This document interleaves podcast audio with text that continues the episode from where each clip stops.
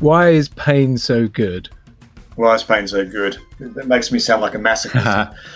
um, this is not a trick question. but we, we could go that way if you wanted to. You're listening to The Occupational Philosophers with Simon Banks and John Rice.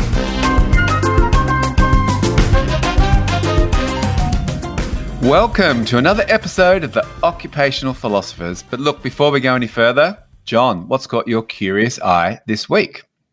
Hello, Simon. What's caught my eye this week has been uh, Lego, which I know we've talked about before. We talked about it with Eleanor, uh, one of the earlier episodes. But Lego's just launched its Rebuild the World campaign. It's I think it's something they do every year, which is encouraging kids to become masters of problem solving and working together and overcoming challenges through the use of play and use of Lego. It's a process we know. Obviously, kids come together, it allows them to think creatively and creative problem solving is quite key in all of this. So there's a great campaign. If you get a chance, put it in the show notes. But it's a brilliant video of how these kids help this knight in distress, how they get him to cross over this river by building various things and catapults and bridges and all sorts. So it's a great thing. And it was interesting then that the there was a study, the Lego Play Well study, 2020 and it said that the top five skills that parents feel are most important to their child's future success and well being are confidence, resilience, communication, problem solving, and decision making. So I think that's really interesting. Now, I reckon that survey was probably completed in 2019, pre pandemic, and published in 2020. So I'm guessing that the list of the top five skills that parents might feel are most important to their child's future success may change a little in 2021 when they publish it again. Uh, what with coronavirus, fuel shortages. Don't know if you know about that. We've got fuel shortages yeah, over here. Apparently, about that. it's all gone a bit crazy. Punch ups in the forecourt, uh, climate change, crazy world leaders taking charge. So, I suggest that the top five list may change to something like how to build an underground bunker from Lego, scavenging and foraging, maybe hand to hand combat, being able to survive in a Mad Max apocalyptic world, and um, origami because we all need some downtime, don't we? So that yeah, was my sure. a little bit negative, John, but I would have maybe added to that list after a long time of lockdown, learning to get on with your brothers and sisters and learning to quietly watch the iPad while mum and dad relax with a couple of bottles of wine. So keep, keep an eye out for the next study. well, I like that, John. Look, I'm going to go straight into what's caught my curious yeah. eye. And last week we did some would you rather questions, which are really koans. And I think maybe the universe was speaking to me this week. And I was listening to the Tim Ferriss podcast and a guy called Henry Shukman, and he went very deep into the world of koans. And he's, I guess, like a, a, meditation master, a UK guy, really interesting backstory.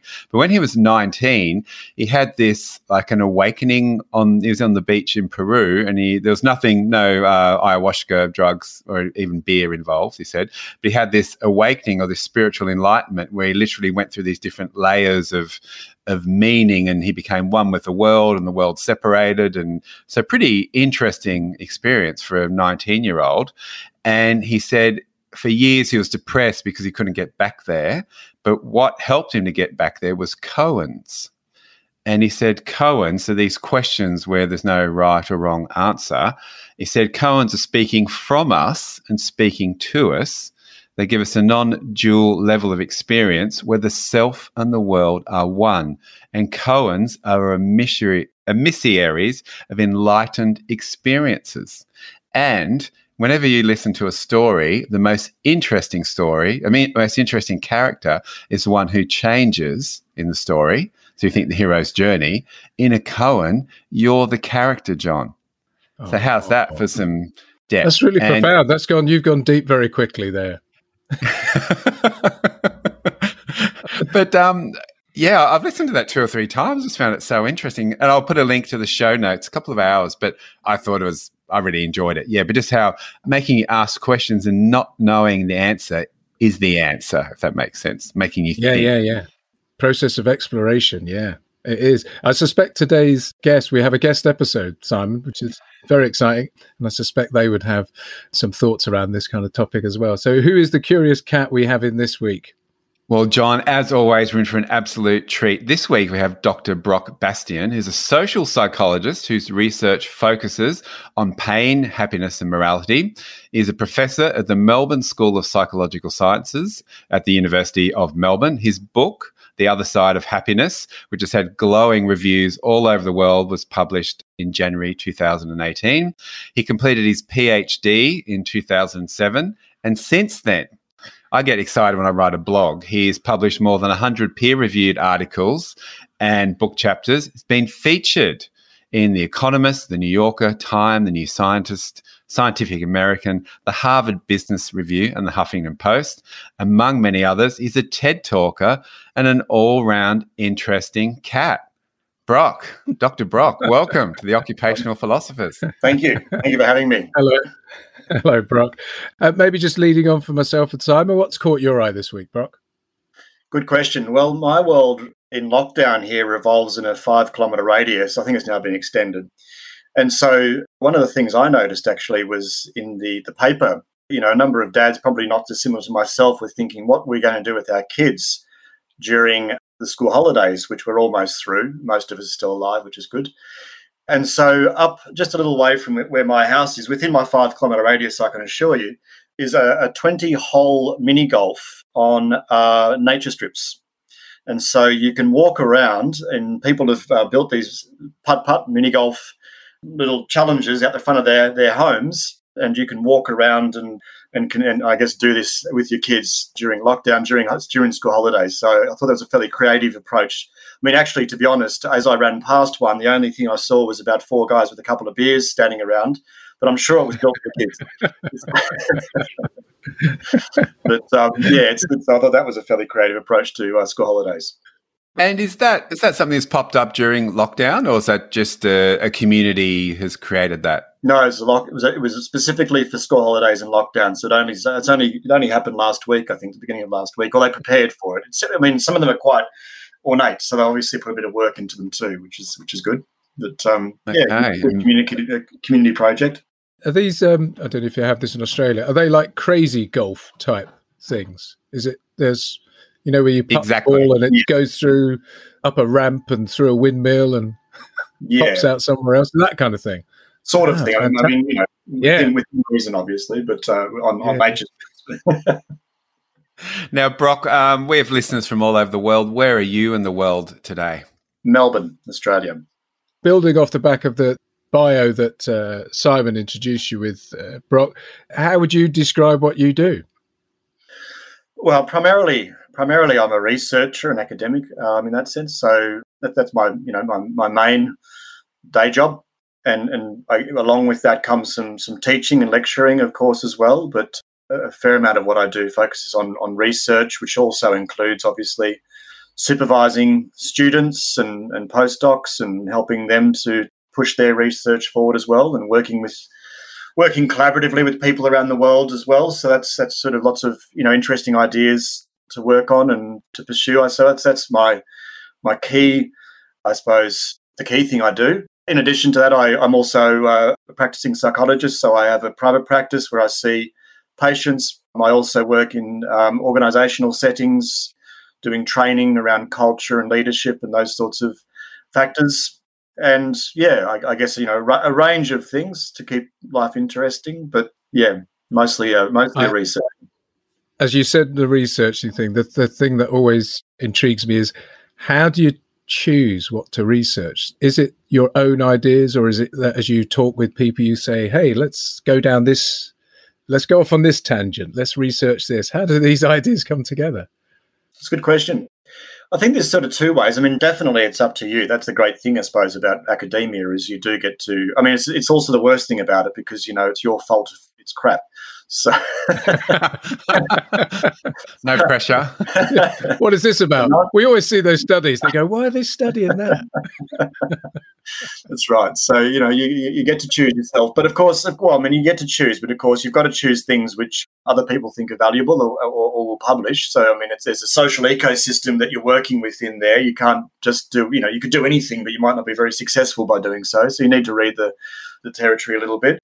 And I suppose there as well, I think there's two ways that people come up with good research questions. One is to know the literature very well and to find a gap in terms of what people have done and what people haven't done, and then try and fill that gap, working from the bottom up, I suppose you might say.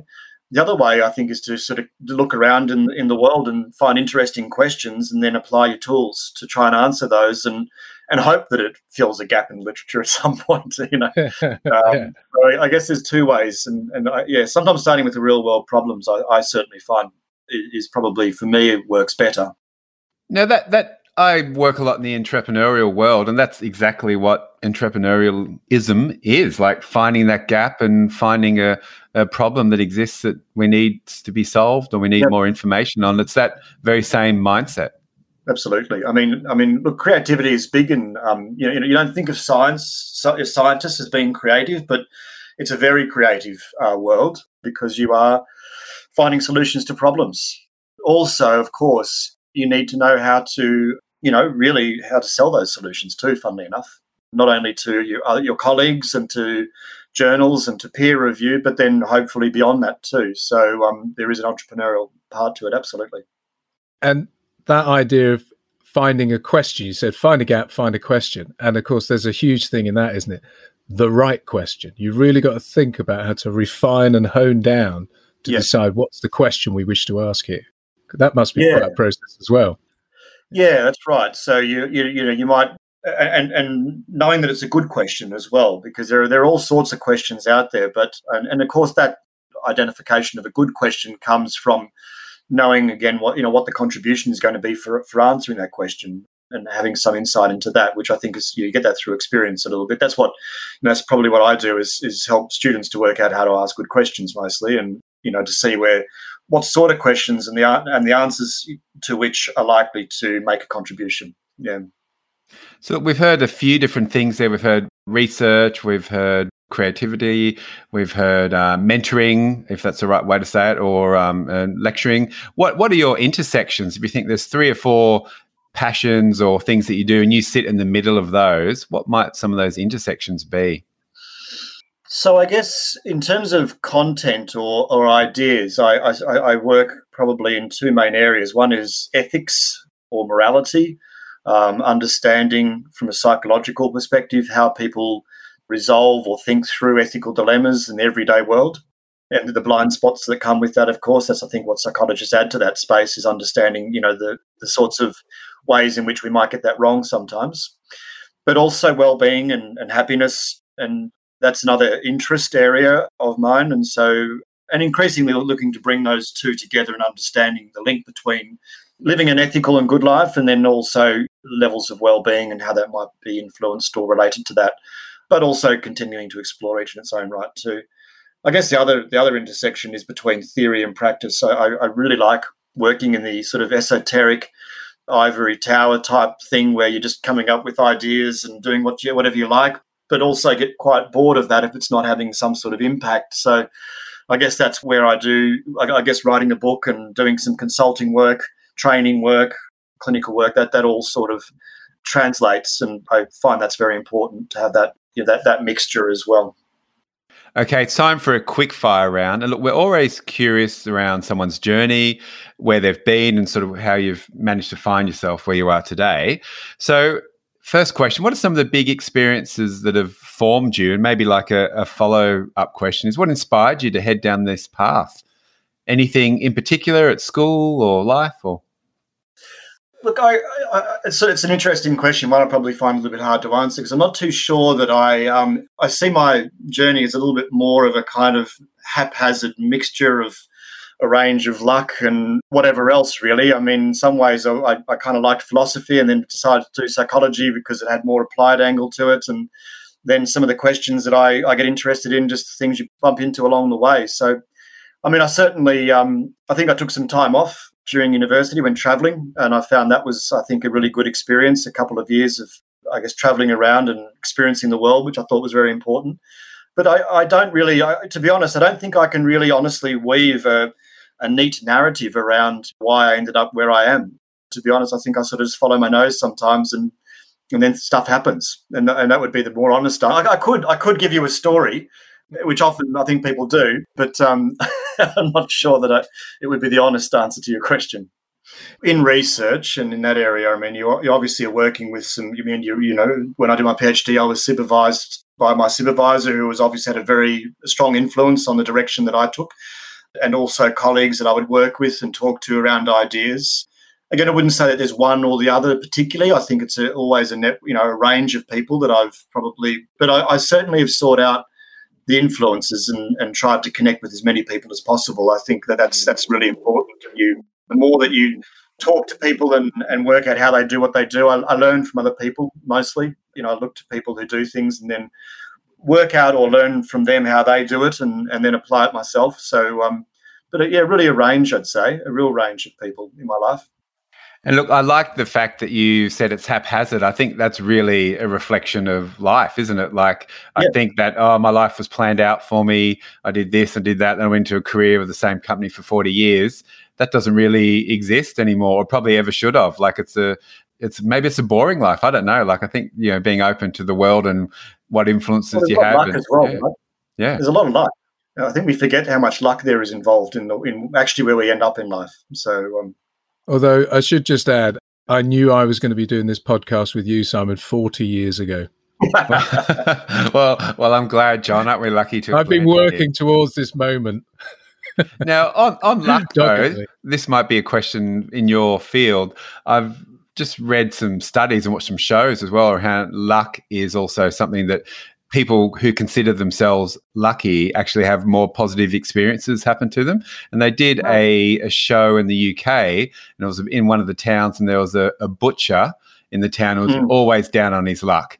And he thought everything was bad and just what, what come around these, you know, lip hanging down all the time and life wasn't that good but he was a really popular guy in the town but they set up this social experiment and they would have all these positive opportunities that could happen for him but he mm. walked past them whereas other people they say would uh, would see them just because their eyes are open and they consider yeah well life is good where he considered life wasn't you know life was tough and hard mm-hmm. and then at the end they went back and showed him here's all these opportunities you passed up over three or four days which are staged and he you know, you know, broke down crying, oh, my life, and, you know, I'm going to be a better dad and person and butcher. And that was the sort of experiment. Does that ring? John, you're laughing. I'm going to be a better butcher. well, I guess, I guess. Does that ring true yeah. in your world or is that idea of luck? Well, uh, I mean, I think yeah, I think there's a certain amount of luck. I mean, you, you, know, it's hard work and luck. I think mostly, and I mean, you know, a great example is the peer review process. I mean, you send your uh, your research out, it has to pass peer review to be published. You don't know who's going to review it. You don't know what issues they're going to have. It's always idiosyncratic.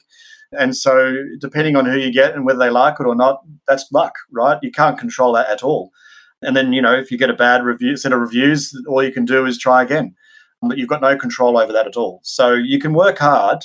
Um, you can put your best foot forward, and you've got to. I think if you don't do that, then you've got nothing. But then there's a certain element there that you don't control and you i think the more that you probably the more you're willing to recognize that and the more that you understand that perhaps that's where you when you can perhaps take on those risks a little more in life because you realize well that's okay it's okay not to have control over the end product here i'll do what i can do control what i control and leave the rest up to luck and i guess also you don't take it so badly when things don't go well when you when you fail or when when things don't work out you know you realize well that was bad luck and would you know who's going to peer review once it goes out, or is it hidden no. from you forever? You never know. Well, increasingly, know some, increasingly there is some transparency, and some people do sign their reviews, and you can request reviewers you want and request reviewers you don't want, but you don't know if the editor is going to use that list and swap it around on you. You've got no idea, really. So, you know, I most don't even bother giving. I just, I just leave it up to the, you know, leave it up. To them. Hope that, hope that someone, someone nice in at the end. Yeah, it. you'll be going, oh God, it's gone to Professor Tom Smith. He hates me. this has got no chance of getting published. Well, I wouldn't know. I wouldn't know. You're constantly guessing, I would say, but um, you, wouldn't know.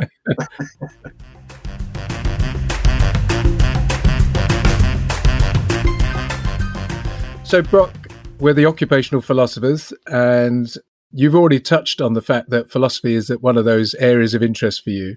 And so I did wonder what schools of philosophy, maybe what philosophers maybe have informed or inspired your work? Because you talk about ethics, you talk about the virtuous life almost, which is one mm. of those very early concepts that philosophy looked to study and, and yeah. try to wrestle with. So I was wondering if there were particular schools that do sort of come into play. Yeah, I mean, again, the the way that we do it in psychology is often a bit different, where we're we're actually trying to understand how people grapple with these sorts of problems in life, as opposed to what the right answer might be. But I would say that in terms of thinking through how to live the good life, yeah, I, I think I think a little bit of stoicism probably is comes through in some ways. Um, not that I necessarily intended that to be the case. I think I more worked from the psychological kind of principles to think through you know, why it might be that sometimes a bit of struggle in life is good for us. Maybe a bit of personal life experience, I guess, as well. We've all had those, you know, those struggles we can draw on or understand life from. So yeah, I mean, I, I think philosophy has certainly influenced me broadly, and you know, learning the various different ways of thinking philosophically, and also how to, you know, even even down to I think one of the things that we miss a bit with philosophy, or not not having philosophy quite so well positioned as perhaps it once was is is just that logic, that capacity to actually think clearly about you know to develop a, a question, um, a good question to to understand what makes a good theory as well. So all of that I think has been very very important, but um, probably a little bit stoic, I guess, in term in, in terms of what are the, the contributors to a good life. Yeah, I think that was uh, that was my thought as you were describing things earlier and resilience as well, isn't it? Because again, that idea from what we'll talk about about pain and how actually the experience of pain yeah. actually builds up. What doesn't kill you makes you stronger, type thing. Yeah. And resilience yeah. and the ability to come through suffering is one of those things that you say in Stoicism. I, I, think Buddhism as well, isn't it, to some degree, the idea that there is suffering. Well, actually, when I started, the path to enlightenment. When I Sorry, started researching that, when I started looking into, you know, what, a, what some of that area, I realised that most of the work was actually in religion. Funnily enough, you know, most a lot of work that examine the benefits or upsides of our negative, painful experiences in life do come from religion, different forms of it too. Yeah. And would you say that Stoicism is a modern day workplace resilience, like we often hear about, especially I guess the last two years? Resilient, we want resilient kids, we want resilient workforces, we want resilient lives is Stoicism as yeah, is resilience the modern day version of Stoicism? Would you say? Oh, look, yeah, yes and no. I mean, resilience is really just defined as that capacity to bounce back well from setbacks. So, resilience is probably more defined by our capacities to respond well. Stoicism is the idea that we need a little bit of struggle in life in order to, you know, or I guess the way that we we respond to that struggle is is somewhat stoic, and, and um, but but I guess in that way there's there's a link there, sure. But I think resilience probably brings in a range of a range of factors that can contribute to how people respond well to setbacks in life. In the modern workplace, I, actually, I think resilience is a well, it can be it can be used poorly. I mean, if you have a a really bad workplace with bad leaders and bad culture, and then you just try and teach everyone to be resilient to manage it, and and that that happens. you know, a that, lot, a lot. yeah, that's not a great thing. So I think resilience, whilst resilience and understanding what resilience is really important, I think it has it has also been misapplied often and used to cover up probably what are some underlying problems, particularly in, in organisations. Yeah. I think more and more we see sometimes see resilience is how do we get people to put up with this shit? Yeah, exactly. That's right.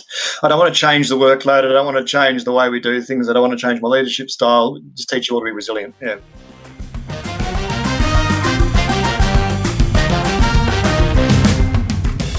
Brock, we know something of your key work around how, and again, I'm going to paraphrase, but how pain is perhaps not valued as much as it should be or could be, and that it's an essential part of the, the human condition. You know, it is essential as as we try to sort of make our way to have moments of happiness or even longevity of happiness. But why is pain so good? Why is pain so good? That makes me sound like a masochist. um, this is not a trick question. but we, we could go that way if you wanted to. well, I, I think the thing is, it's not the pain is so good. I think we'd all prefer to experience pleasure and we would all prefer to be happy.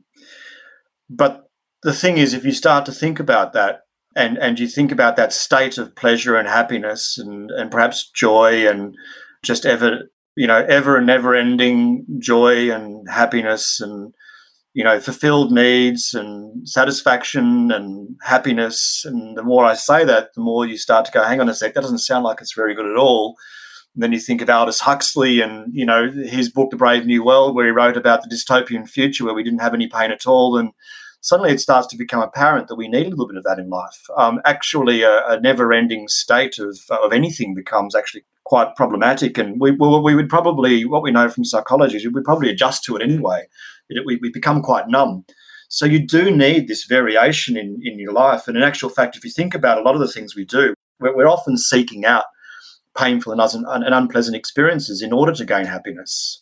A lot of what we do, if it's got any challenge attached to it, you know, every time you run a marathon or go for a run or, you know, even without the marathon, you know, this, this involves an element of pain. And of course, these things don't make any sense if they're not hard. Any challenge that you take on has got the possibility of failure. And if you take the possibility of failure away, then it's no good. Passing a course is, is great. You know, if you get past, you feel a sense of satisfaction. But if you're guaranteed not to fail at all when you started, that, you know, there was no chance of that, then well, where's the satisfaction come from? So, you know, I think we've just forgotten that we do need that flip side, and we often do seek it out because it is what makes us happy to have some of those experiences, to dip into them, and then also to, to come out of them again on the other side. We, we know from, again, from psychology that often having some painful experiences actually releases more pleasure in life too. You know, it's called opponent process or contrast effects. So, there are a range of reasons why that notion that you know well why, why don't we just all well, you know why can't we just always be happy well we actually can't um, there are people who believe that we can i've had arguments with them in, in on youtube but you know but the only way the only way that they sustain that is if they re, we re-engineer the human condition and that's okay sure if you want to re-engineer us in a way that makes us different but as we currently exist as a human as our current human condition exists we need this this contrast between pain and pleasure in order to have any happiness in life. And so pain plays that role. It's very important. It provides, you know, there's a range of other things it provides. You know, I mean, a lot of meaning and purpose comes from difficulty in life. If you don't have it, you don't have that struggle. It's very hard to get that sense of meaning and purpose with what you do. You can't build resilience if you don't have some experience with difficulty and pain and discomfort. You know, resilience comes from that in our own work, we've found that the social connection is often strengthened around those sorts of experiences as well. So there's a there's a range of benefits there, and it's not that you would want to have those experiences always, but it's more about understanding that we, we do need to have those experiences. They're inevitable and important, but how you frame them and how you respond to them really changes how they play out for you. And seeing a bit of that, seeing that it's not just all bad, and that actually there are some benefits there and there are some good sides to it, and that it's actually a necessary, important part of life, helps you to actually respond better to those experiences and then get more of those those benefits you can derive from them too. Yeah, because nobody, nobody wants a pain-free boot camp, do they? If you see that, you think, no, I don't want to be part of that. That is the most basic level. you think that that's the worst boot camp ever. Yeah, how's that? Yeah, good. Yeah, feel happy. Like, yeah, really easy. that's, that's true. I mean, I I just started doing a one of these HIIT classes, you know, these high intensity interval training yeah. things. And the first time I did it, I mean, I was nearly, I nearly puked. Mm. just, mm. just, I thought I'm never going to get through this. But then moments afterwards, as you say, the runner's high, whatever it is, that elation kicked mm. in to go, oh, I did that. Wow. Yeah. And I had to work bloody hard to do it. Yeah. so I think any, any achievement in life, you have to go through something difficult first in order to experience that sense of achievement. Even at the at the high cognitive level, but even at the, at the physiological level, you get it as well. Yeah. And is there a way for um, a previous guest, Eleanor Tweddell, she has written a book and become very well known for um, like why losing your job may be the best thing that ever happened to you uh, in the UK. And she said you almost have to sit in that moment of loss after you've lost your job and just reimagine. Is there a way to maybe just to think around pain? Like, do we sit in the pain or do we? Is it maybe around often here? Why is this happening? for me rather than what is happening to me. Is there a way to embrace that or a, a new way of thinking about yeah. it? Absolutely. So one of one of the things that, that is you know really important if you're experiencing any kind of unpleasant or uncomfortable emotion is to actually turn around and you know I'm assuming it's not actually dangerous for you is to you know turn around and walk into it. So these sorts of emotions, fear, anxiety, panic, they're in our brain to help us to avoid dangers in the world. Um, and that's how we survived. We all you know, developed big amygdalas, which fired off whenever we were chased by a lion or were almost run down by a, a semi trailer on the, on the highway. And so we, we, we escaped from those experiences and we survive. So they're very, very important. But sometimes we have those experiences and we are also aware there's no danger in the experience itself or in that moment. And so actually turning around and, and walking towards it is one of the best ways to manage it. And of course, that means sitting with it, it means accepting it, it means acknowledging its existence and understanding it, being curious, actually. The idea of curiosity is really important in terms of regulating and managing our emotional worlds. If you're curious and you turn around and face into that and try and understand what it is and derive the information that it holds for you, you respond better to that. And, and it, it's, it's now part of a really a core psychological therapy in terms of teaching people to do this well. So with that, I mean, again, you say it and we kind of recognize it. You go, yeah, I experienced that elation with the runner's high and the fitness. And so the concept carries quite logically through and you go, but why is there such resistance to it, do you think? Society that I want my kids to be happy. That's what parents say. I want my kids just, I just want them to be happy.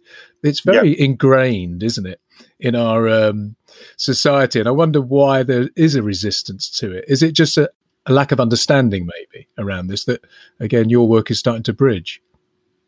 It's a good question. I mean, you know, where does culture come from? I think there's certainly been a culture emerged where we have a, a set of expectations around what we should and can tolerate and what our kids should and can tolerate. Again, in, in the US, there was the, you know, in the 1980s, there was a self esteem movement where we all just, it was decided the most important thing we could do for children was to build their self esteem.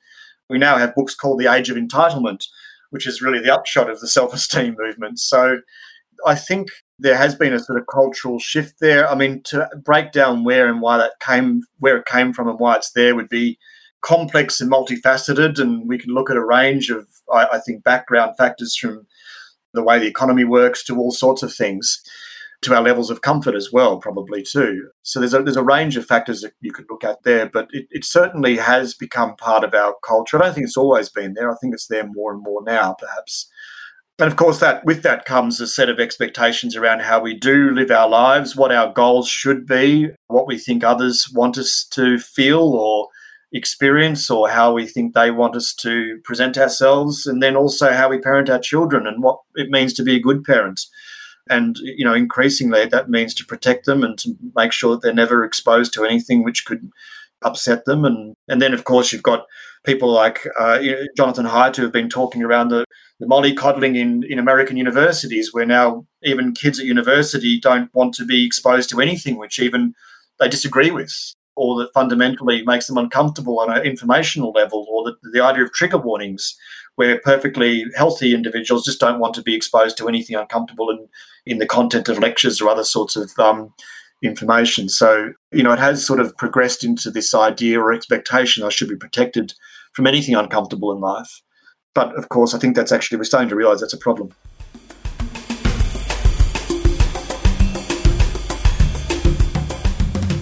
Okay, so I've got a question that sort of builds on that idea of, uh, I guess, being uncomfortable a little. And it's in the world that I guess this podcast sits and also where I, where I play as well. And that's around creativity. And you, I read a study where you did with your um, colleagues, and the, is entitled no titled shared adversity increases team creativity through fostering supportive interaction now i guess what caught my eye was that notion around adversity and creativity. And it makes perfect sense. But I guess the nice insight for me was when I work with organizations, I often try to flip it and say, let's get rid of the, the negativity up front because I think, especially in Australia, we love to go, stupid idea. Yeah, nice one, idiot. We'll have a laugh. So it was a really nice, made me think around, well, hang on, am I doing this the right way? And so, do you want to talk a little bit to that study and then how that adversity would push our creativity mm. further?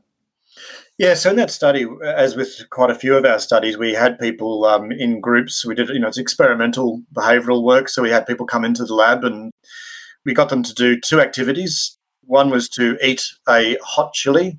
These were quite hot. We made sure we, you know, a lot of interesting sort of pre prior sampling, and the other was, to, and the other was, the other was to do some some leg squats. So two, and and, and the, you know the, the the control condition or the non-painful condition was to you know eat, eat something which was not painful and also to just balance on one leg or do something which was similar but not painful so groups either went through you know what, what is quite a painful set of activities versus a non-painful set of activities and then we we actually we video recorded that and then rated the extent to which people this painful activity the, the experience of going through it together how it changed the way that people related to each other and people became a lot more open, a lot more supportive, a lot more interactive when they were going through that quite difficult experience. Again, because they, I think, you know, sometimes those difficult experiences, they kind of take down the facade. It's very hard to pretend to be something that you're not when you're in pain. When when things aren't going well, often it's a quite a raw experience, and so that brings a lot of authenticity and humanity into that. And I think that's what we really saw was that people changed the way that they related to each other. There was a sense of support, openness in those interactions. And then when when it came to that those creative tasks, one was to think for as you know, one task was to think of as many uses for a brick as you possibly can. And of course, if you're not going to start to throw out some pretty crazy and silly sounding ideas, then you're not going to actually generate that creative process. And we can then rate exactly, you know, how creative some of those ideas were using a you know the, the way that the, the, task is set up. There's there's a way of rating all of that. We even got people to do some posters together and got a third party to rate the creativity of those posters.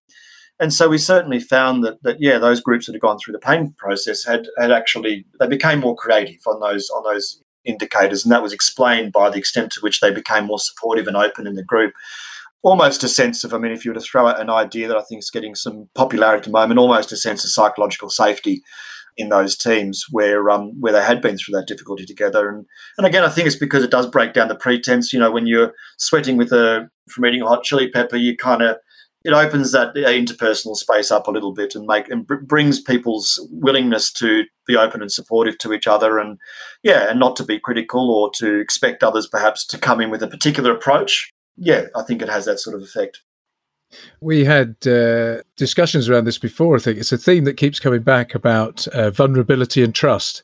there yeah. seems to be something in that as well. You talked about psychological safety, but that idea that yeah. as people start to be seen as vulnerable in front of each other, yeah. actually that then is a seed of trust. Yes, yeah, it almost goes the other way. You don't need to have trust and then be vulnerable.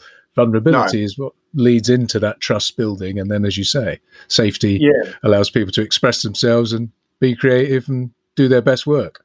Well, it's interesting. I mean, that's that's often exactly uh, the way you put it there. I mean, that's often the mistake people make in relationships is that they want to hold back that vulnerability before until they know they can trust the other person. But actually, it doesn't work that way, as you said. You've got to be a bit vulnerable first. So, yeah, I think that's a nice way of putting it. It certainly makes you vulnerable when you're in pain and look, I might frame that way or frame that way of thinking around the adversity and creativity. So embrace the adversity because that mm. adversity also is the creativity. So embrace mm. the pain, but don't be painful to each other. I think that's why where I go at it. Like yep. it can be very confrontational. This world of I don't agree with you, or I've said something that I've never mm. heard of, and well, therefore it's yeah. wrong. So I think embrace the non-linear approach of what's yep. happening and things not working out how you want, which is, I guess, that resilience, a little bit of stoicism, a little yep. bit of vulnerability and trust. And therefore, yep. those human connections drive that creativity from there. Yes, absolutely. And, and make sure you bring a bag of chilies to the next team day. That's exactly it. It's easy to do. It's easy to do. just just out of interest, was there a little bit of fun when you were testing them? Like you go, oh no, Jono, he's gone too far. We're definitely not going to have that one. Like, and poor old Professor Jono's over there, like ah, with you know, tears and steam and. oh no, it's all students. We only we only, we only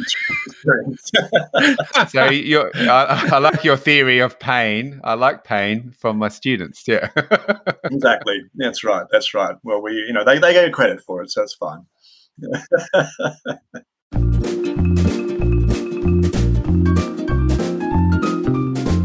So, Brock, we love getting people to get curious, think a little differently. You would probably know from your work that thought experiments are a big way that philosophers and researchers uh, think, try to make sense of things and explore mm. ideas. So, we have our own thought experiments here on the Occupational Philosophers, and we wanted to today. We thought we'd share with you um, our own research around the topic of pain, which is obviously uh, something very close to your work, and invite you to share your talent in recognizing the source of pain. be that physical or emotional, which both myself and Simon, as I say, have been researching, and we found out we have five expressions of pain, and we'd like you to identify the source. Mm-hmm. So, okay. Okay. Right. So the first one is uh, as follows. Ooh. So, can you recognize the source of that pain, Brock?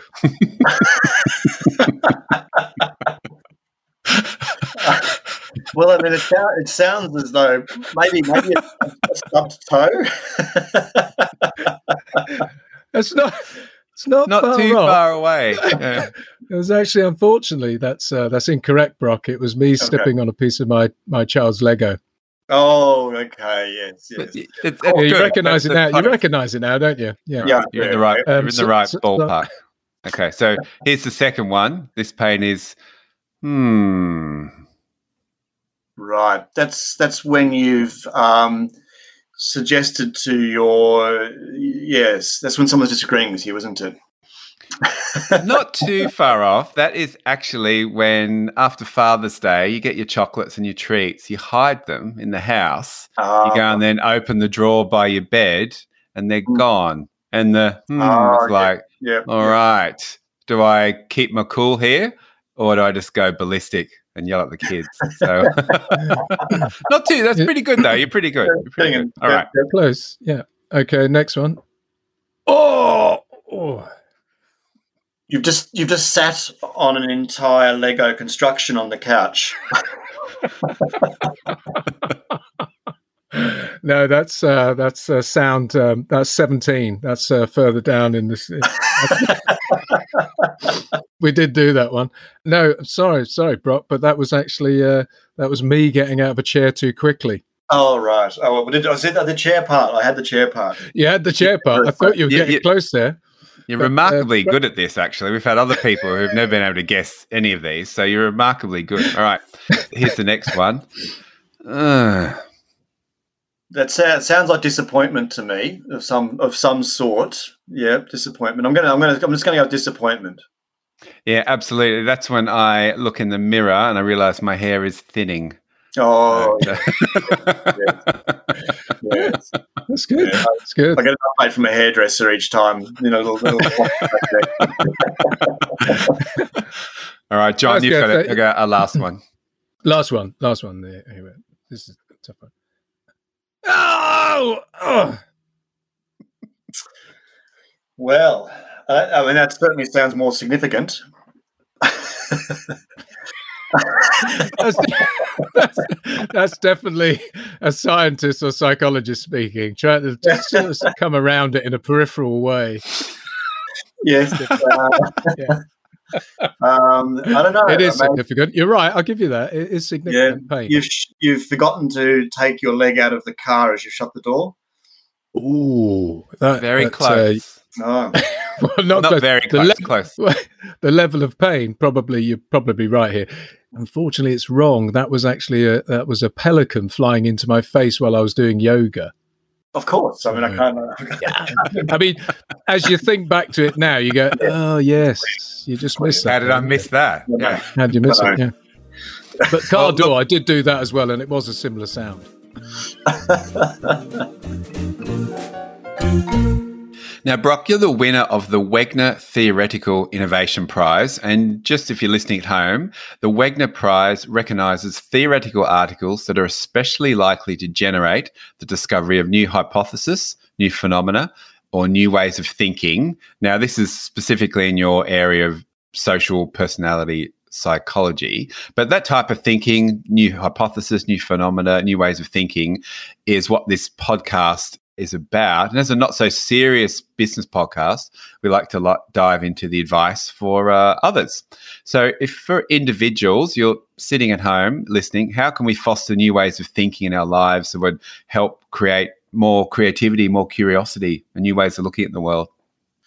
Yeah, I, I mean, again, I got that for one of you know one of the articles that I wrote. But I, I suppose you know if I was to have a, a bit of a lay shot at what fosters that creativity, and I'm you know, really, it's I suppose looking at things differently, being prepared to see things from a different perspective, but also in that sense, being willing to not necessarily expect success when you do. I think you have to take some risks.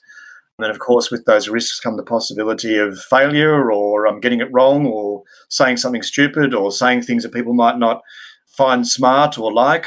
And I think that's a really important part of the process. You know, you, you've got to get good at taking on that that possibility that maybe what you say might not get. You know, again, the, the paper that I wrote that got that prize. Well, who knows whether or not it would have been received in such that way. But I, I thought at the time that the ideas were interesting enough to pursue. So I guess you take some risks and with your ideas, with your approach to problems, etc. Is that that the idea of taking risk and again being prepared to fail, risking the fact that you might look stupid or not be mm. seen as smart or whatever? That's a massive one, isn't it? It really does hamper people in every area of one's life, doesn't it? Mm. And I'm just wondering, is there any tips to kind of go? How do you overcome that? How do you actually start to push yeah. yourself out of the the you know into the discomfort zone and go, do you know what? I'm going to go out on this now. I think try one, something. Yeah, I think one good tip is just to recognise that actually it's not there's there's not the sort of social cost to it that you think there is. In fact, there's some great mm. great evidence in leadership which suggests that that leaders who change their mind and back down and admit they might have taken the wrong direction and who also share not only their successes but share their failures, that they're seen as confident and intelligent. And of course, on the flip side, if you dig your heels in and never admit that you got it wrong, you're seen as unintelligent as though you're lacking confidence. So there's actually, mm. and, and if you think also even just an interpersonal level, who are the people you like? They're not the people who never, who never make mistakes. No one likes those people. They make us feel insecure. the people that we yeah. like are the people who get it wrong, but are really good at responding. They are, are really comfortable with being wrong. And so they make mistakes, but they're comfortable with that and they correct or they adjust and they're very, I suppose, agile, but also malleable in that space, comfortable and curious in that sort of sense. So, yeah, I think our intuition that making mistakes, failing, getting things wrong is is going to make us look stupid is actually it's the other way around.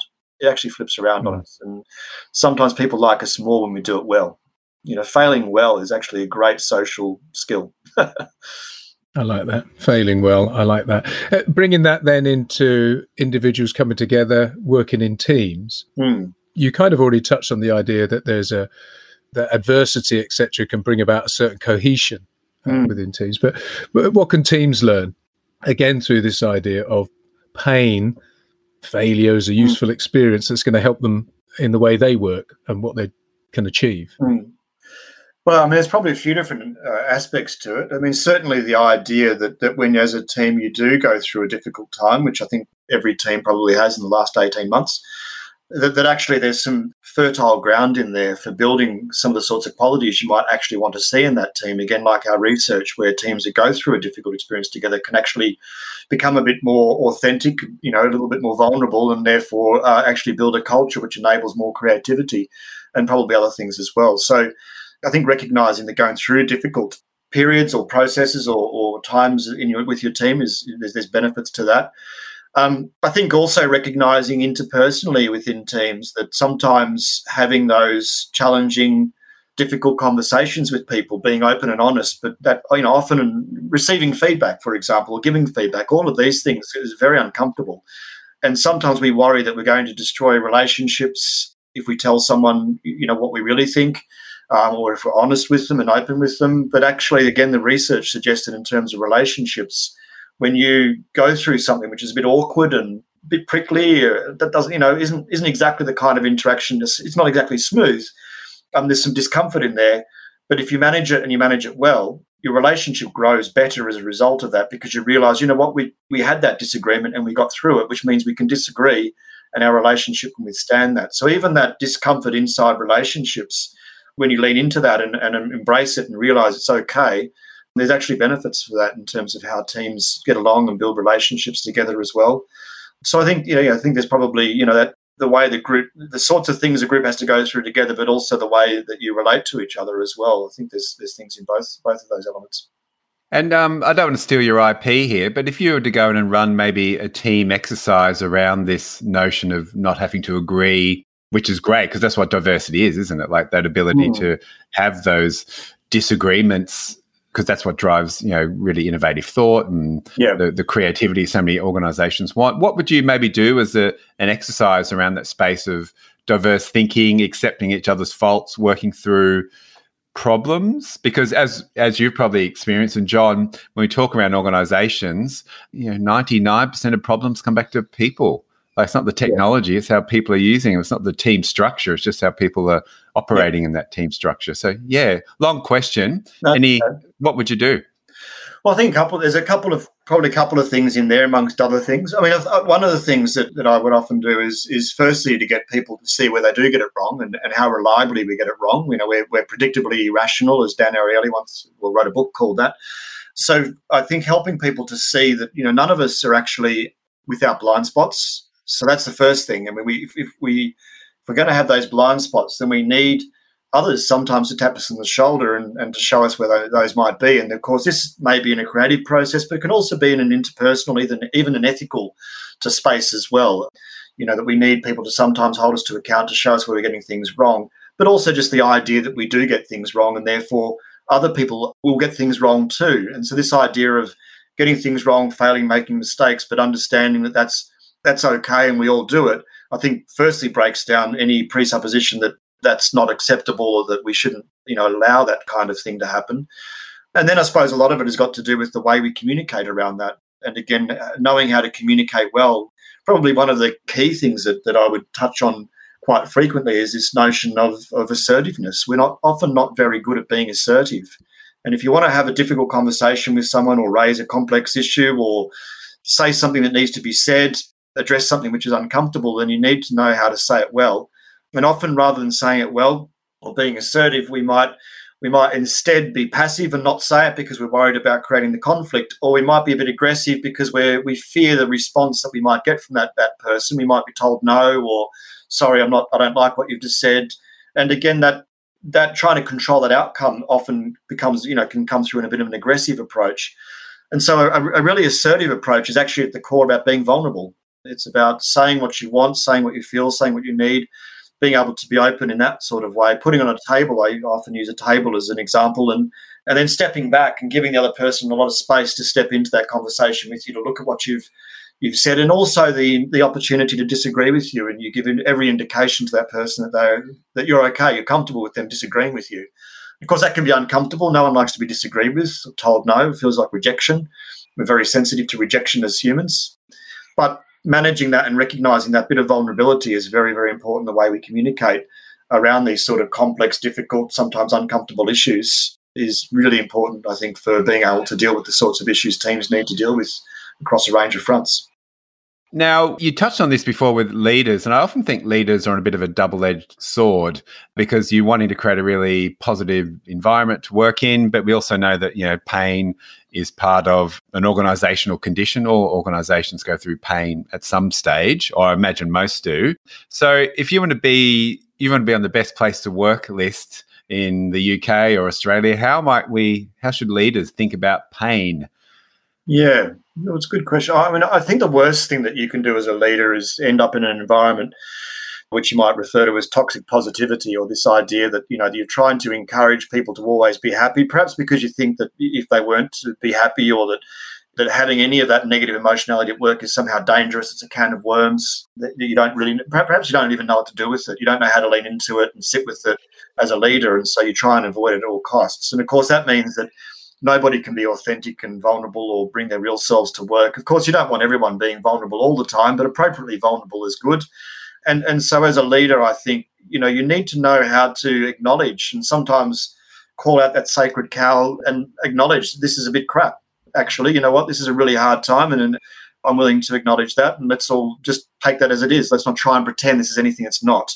Let's not try and drum up the the hype to make it look like it's a good thing putting lips lipstick on a pig, so to speak. You know, it is what it is, um, and I think that's really important as a leader to be able to just provide people with that sense that you know you're a realist and you don't expect them not to be, and you're also comfortable with them expressing their concerns, this their discontent, what what's hard for them, and allowing that to be there. But in a sense, in a way, having those tools that allow you to know how to do that well, how to how to lead, and also manage people through those sorts of interactions and through those sorts of experiences. I think often we don't really have those skills. And, there, and it, it is about understanding that people will have these experiences at work. Pretending they don't is no there's no point to that. And then then how do you support them? and be open with them about the fact that these this is the way it is, uh, and try and of course find solutions. It's not like you're just going to say, well, it sucks, so you know, suck it up. You do need to find those solutions um, and help other people too as well. But it means starting with the acknowledgement of what things really, you know, what it's really like. And if you're a, a leader wanting to be often I read so much about the importance of curiosity and something mm-hmm. we speak non-stop about. I know very much goes into your work as well about being highly curious. How can a leader, what can they put into their lives to be a little bit more curious? Like how can they drive that notion of curiosity from, I guess, from someone who is highly curious mm. by the nature of the work that you do? Well, I think the first thing that you need to do is recognize that it's not about demonstrating your your knowledge in a particular domain or always coming along to perhaps find evidence that you know for the way you've started to do something or the, the ideas you've set out to look for confirmation that you know for those but rather to actually step in. I mean a curious mindset is about firstly trying to see what it's really like to accept and to explore where things are really but also to i suppose explore our own responses to that and be open to those too so I think you know a curious approach is really a scientific approach. Actually, it's it's about testing hypotheses. It's about exploring and understanding. And often we think that as leaders we've got to come in with the answers. And I think recognizing that that's probably not the right thing to do often. And, and coming in with the questions, coming in with those open end, those sort of open questions as a leader, and, and, and letting people have a have a contribution to that as well that can feel threatening because again you feel like they might think i don't know what i'm doing but actually letting people contribute to that is really important it was uh, it chimes again with something again a theme that we've come back to but that curiosity perhaps married with humility to some degree yes. the scientific method re- requires you to go i'm probably wrong or i want this mm. to hmm. be overturned and improved upon i want yeah. it to evolve so i'm ready to surrender my yeah. own idea or position for the greater yeah. good Yes, um, yeah. Well, I mean, like, uh, there's an idea. I mean, there's an idea getting around called confident humility, which is a good one too. It's the idea that I'm confident in my my ability to do this role, but I'm humble enough to know that I don't always have the tools or the answers. And if you know, of course, that allows that malleability. It allows that that response to uh, and allows the agility as well to move as as you get the evidence on the ground. Okay, it's time for another thought experiment. And this was, I was reading your article, uh, Are You Wary of Animal, Human Animal Hybrids? It's probably just your own moral superiority. And it was really fascinating, I think, from the, and I'm paraphrasing around if we grow human organs in pigs and, and different things. So around the morals and ethics and how people feel a, mm. bit, a bit about that. So it just got me thinking. So we've got a thought experiment called Defend, Live, Party. And we've come up with some own hybrids of our own. Right. And we want you to choose which one would you have to defend your home, live with in a small cabin in the woods for a weekend, and go out for a big night on the tiles with. Okay. So uh, we'll yep. start off with which would you rather defend your home? Would it be a woofaroo or an octofox? So the woofaroo being a wolf crossed with a kangaroo or an octopus crossed with a fox. Oh, I think definitely the octopus crossed with the fox because that would just look terrifying. It doesn't need a wolf. Uh, John's laughing. Have I got the woofaroo wrong, John, or no? I don't know what a wolf is. I, I said wolf. Wolfaroo. What's a woofaroo? What's a woofaroo? A barking kangaroo, obviously. I, I did drop the L. Oh, but either way, let's not be picky, John. Let's not be picky. Octofox. Okay. well, you've just right. created another hybrid there, woofaroo. it's a cross between a bark you, and a kangaroo. Your experimentation's gone crazy. It's a cross between a sound and an animal, you've a woof you've and a roo. An, you've crossed an ethical line there, Simon. Yes, that's right. All right, next one, John. Okay, so uh, this next one is uh, which of these would you rather live in a small cabin in the woods with? Would it be a elephant, which is a beaver crossed with an elephant, or a hippo hog, which is a hippopotamus crossed with a hedgehog. And for context, it's a small cabin. It's snowing outside, and you're locked in there for the weekend. Well, the size doesn't appear very different. Um, the hog makes me think that there's going to be some space lost. So probably the what was the first one? the beaver. The uh, the the yeah the belephant. Yeah, Belephant. The belephant. Yeah, look, you know, the belephant sound probably sounds better than the hogger. What? The hogger root? No, what was the hog one? the hippo hog. Hippo hog. Yeah, hippo hog. I, so you're going to go for the belephant, yeah? Hmm, yeah. Yeah, yeah. Uh, it's, yeah, I suppose if the if it's mainly the beaver's body, just with a massive trunk, I suppose that would be okay, actually, wouldn't it? Yeah. You'd use it as a Hoover. That's Good. It's, it's good. I hadn't thought of that one. Or the hippo hog, you could put like the little, like it could be kebab meat on its spikes. You know what I mean? Like a little cheese platter, like I used to do in the eighties. You know, you get gherkin and uh, cheese and put on a Jatz cracker. All right, third one. Now you're going out for a night on the tiles. End of lockdown. Big banging, maybe like a big club night or something that you're really into, whatever How that old do you scene think I am again? Sorry. That's all right. Just pretend when you were into it. Just pretend you were, and you got you've got no responsibilities for a few days. You're going to go large. Okay. Right. Yep. Who would you rather go out for a night on the tiles with? It's a choice of three. A cross between Charlie Sheen and a flamingo. Second one is Grizzly Bear and Paris Hilton. Or the third one is Boris Johnson and a wombat. Oh, look, definitely Boris Johnson and a wombat because I mean, you wouldn't want any kind of, you know, Charlie Sheen could steal your thunder. Uh, well, I'm not quite sure about the Paris Hilton one, but yeah, I'm going to go for Boris Johnson or wombat. I think he'd be a good, good wing, wing, wing. Is it a wingman? Would it be a wing? yeah, wingman. Yeah, wing- wingman. Yeah. yeah, or or a wing thing. And that brings us to the end of Defend, Live, Party. Brock, we're going to um, just come into a rapid fire round now.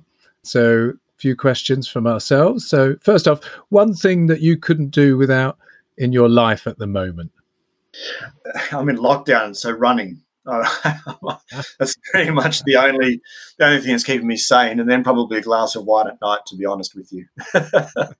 I have a similar routine, Brock. So I'm sure I know John's is quite similar as well, even though he's got some Definitely. HIIT training. Yeah. Now, this might lend into that. What's your guilty pleasure at the moment? That glass of wine at night. Yeah, yeah. After the kids Now, to bed. Any any particular grape or bottle or style? Oh, Look, style you know, the right word. anything red, anything red. But oh, you know, try the whites as well. Nice Shiraz. Yeah. Brock, we are building the occupational philosopher's manifesto as opposed to our own manifesto. So, what one thing of all your learning do you think should be included on our manifesto? Enjoy the journey. Oh, I like that. Now, Brock, is there a book we should be reading? Obviously, outside your own, one you think would be a great book for someone to read that you you maybe go back to or you really enjoy? In particularly in this space, I think at the moment I'm a big fan of Adam Grant. Hmm. You know, and he's got a book out at the moment called Think Again, which I think is w- really, really well timed, given that we're all needing to rethink a bit of how we approach everything, and you know, there's a lot of change and whatnot going on. So, yeah, you know, he, he's a, a very good uh, researcher and but also a very good a very good communicator. So I would I would uh, yeah, Think Again's a good book. And finally, uh, Brock, imagining yourself many, many, many years from now as you're uh, guided into your retirement home and all the other the residents are sat there in the lounge and, and they bring you up and say, uh, Here's Brock. He is. How would you like to be introduced to the fellow residents at your retirement home? Here's Brock. He's. He has no regrets.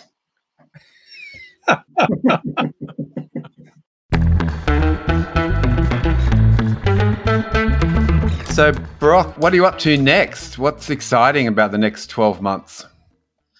Well, I mean, uh, you know, the, the research machine keeps trundling along, and, and we keep coming up with new and interesting ideas there. But also in translating that, I'm working, uh, you know, with some new programs that we're, we're rolling out in, in workshops for organisations, uh, actually called Rethink.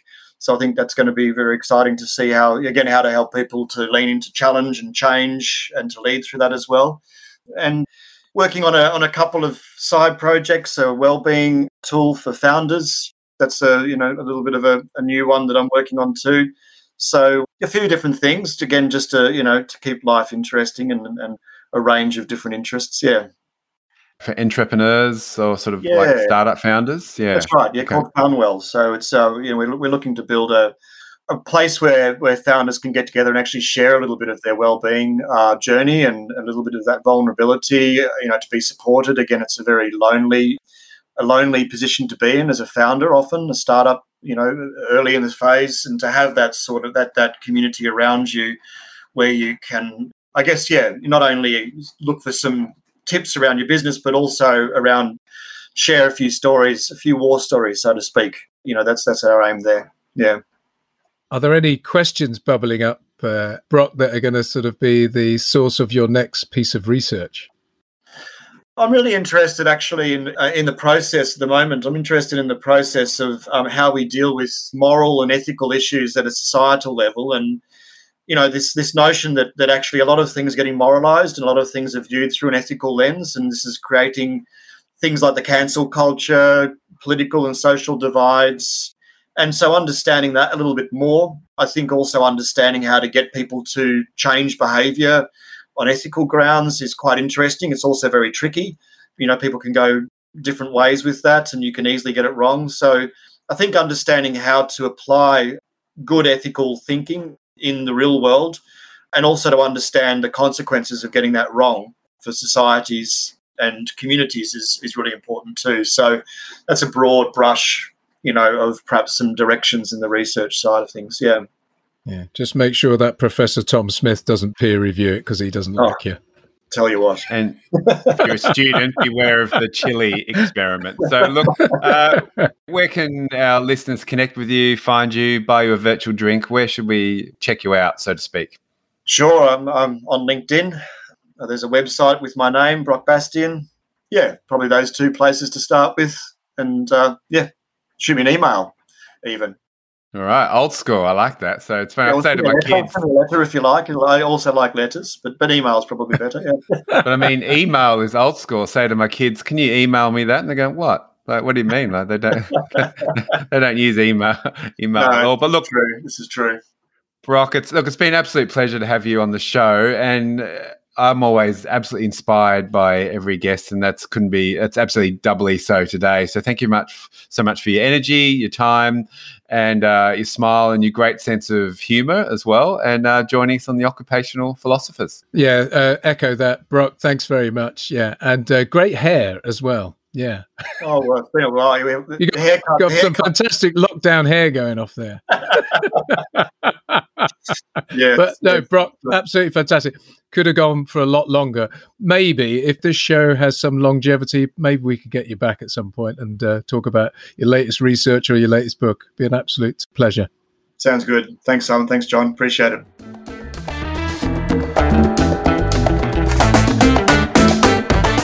John, what an amazing show that was today with Brock Bastian. What a brilliant guest.